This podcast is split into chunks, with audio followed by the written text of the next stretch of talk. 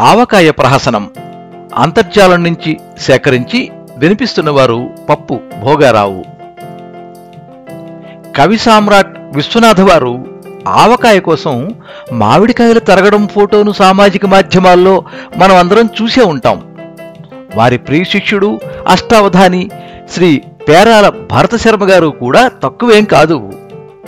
వారి తనయుడు శ్రీ పేరాల బాలకృష్ణ గారు తండ్రి గారి సునిశిత పర్యవేక్షణలో వారింట్లో ప్రతి సంవత్సరం జరిగే ఆవకాయ పండుగను అద్భుతంగా అక్షరబద్ధం చేశారు. లొట్టలేసుకుంటూ వినాల్సిందే. కార్యక్షేత్రం విజయవాడ. మా ఇంట్లో ఆవకాయ ముచ్చెండలు పట్టించే ఓ రసనానంద యాగం. మా చిన్నప్పుడు ఆవకాయ పెట్టడం అంటే అదో పెద్ద జిహ్వానంద కేళి. కోడళ్ళకు నిర్బంధ సమ్మర్ క్యాంపు. ఇది భరతుడు ప్రతి ఏడు నిర్వహించే విశేష బ్రహ్మోత్సవం. కాళేశ్వరరావు మార్కెట్లో ఎండు మిరపకాయలు కసకసా నవిలి ఐస్ ఫ్రూట్ చప్పరించినట్లు మొహం పెట్టి అస్సలు కారం లేవురా నాయనా అంటూ నాన్నగారు మరో కొట్టు దగ్గరికి వెళ్ళిపోతే అవాక్కైన కోమటైన మీ నోట్లో బెల్లం కొట్టుందా పంతులు గారు? అంటూ ఆశ్చర్యపోయేవాడు. కొద్దిగా సన్నావాలు బొంతావాలు కుట్టులోనే నూరించి ఆ పొడిని స్పర్శించి ఆఘాణించి చప్పరించి ఘాటు లేదంటూ నిర్దాక్షిణ్యంగా తిరస్కరించి మరో కొట్టు మరో కొట్టుకెళ్ళి ఇంత దుర్మార్గమైన రసచర్చ రసనావధానం మళ్ళీ జరిపిన తర్వాత ఈ కఠినమైన క్వాలిటీ టెస్టులన్నీ పాస్ అయిన మిరపకాయలు ఆవాలు వస్తూ వస్తూ సీతారాంపురంలో ఉన్న దేవి ఆయిల్ మిల్స్ దగ్గర రిక్షా ఆగగానే షాపు యజమాని రంగారావు గారు పదిహేను కిలోల పప్పు నీళ్ళ డబ్బా రిక్షాలో పెట్టించేవారు. మరో పావుగంటకి ఇంటికి చేరేవాళ్ళం. ఆ పాటికి బామ్మ నియంతృత్వంలో అదేలే నేతృత్వంలో అచ్చాలు అండ్ బ్యాచి కారాలు కొట్టడానికి బేరాల హాహాకారాలు ముగిసేవి. ప్యాకేజీ ఎలా ఉండేదంటే ఒక రోకలి రోలు పిండి జల్లెడ రవ్వ జల్లెడ మనవి. రెండో మూడో రోకళ్ళు కుంది ముఠా వాళ్ళు తెచ్చుకోవాలి. కూలి కిలోకి పది అణాలు ఎండబెట్టిన మిరపకాయలు ఆవాలు జాగ్రత్తగా ఏపీల్లో వచ్చి తడపకుండా కాపలా కాయాల్సిన బాధ్యత నాది ప్రభుగాడిది మామిడికాయ కొనాలంటే ఆ ముక్కలు కొట్టే కత్తిపీట ముందు మన ఇంటికి రావాలి.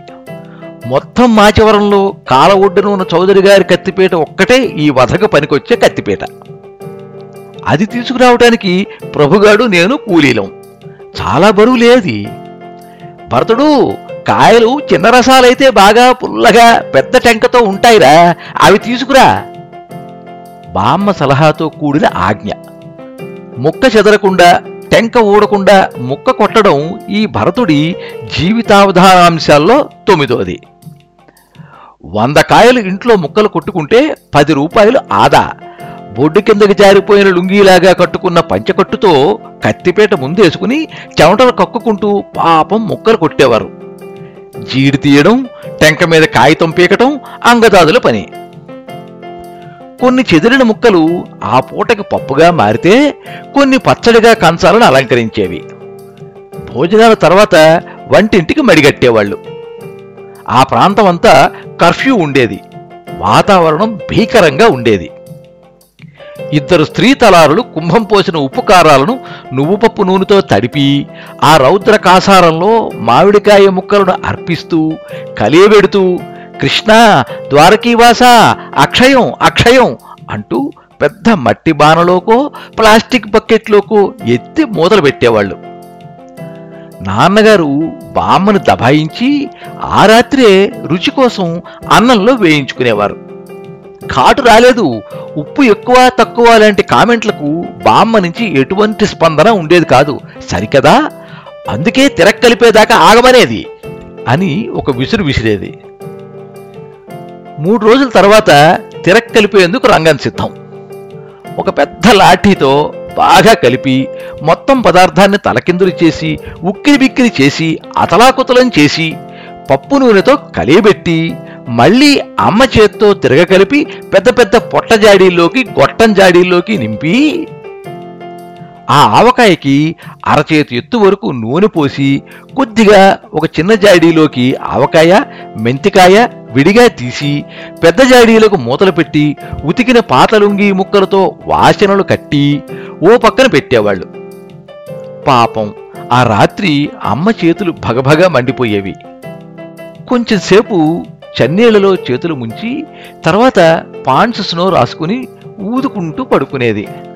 ఆ సమయంలో అంగతుడెవడైనా గురుశంక తీర్చుకుని ప్రక్షాళనకు మారాన్ చేశాడో వాడికి పాండ్స్ స్నో అక్కడ రాయాల్సి వచ్చేది. ఆ తర్వాత వాడి ఏడుపు వాడిది.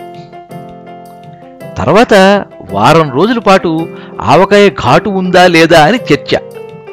ముక్కుపుటాలు అదురుతున్నాయా?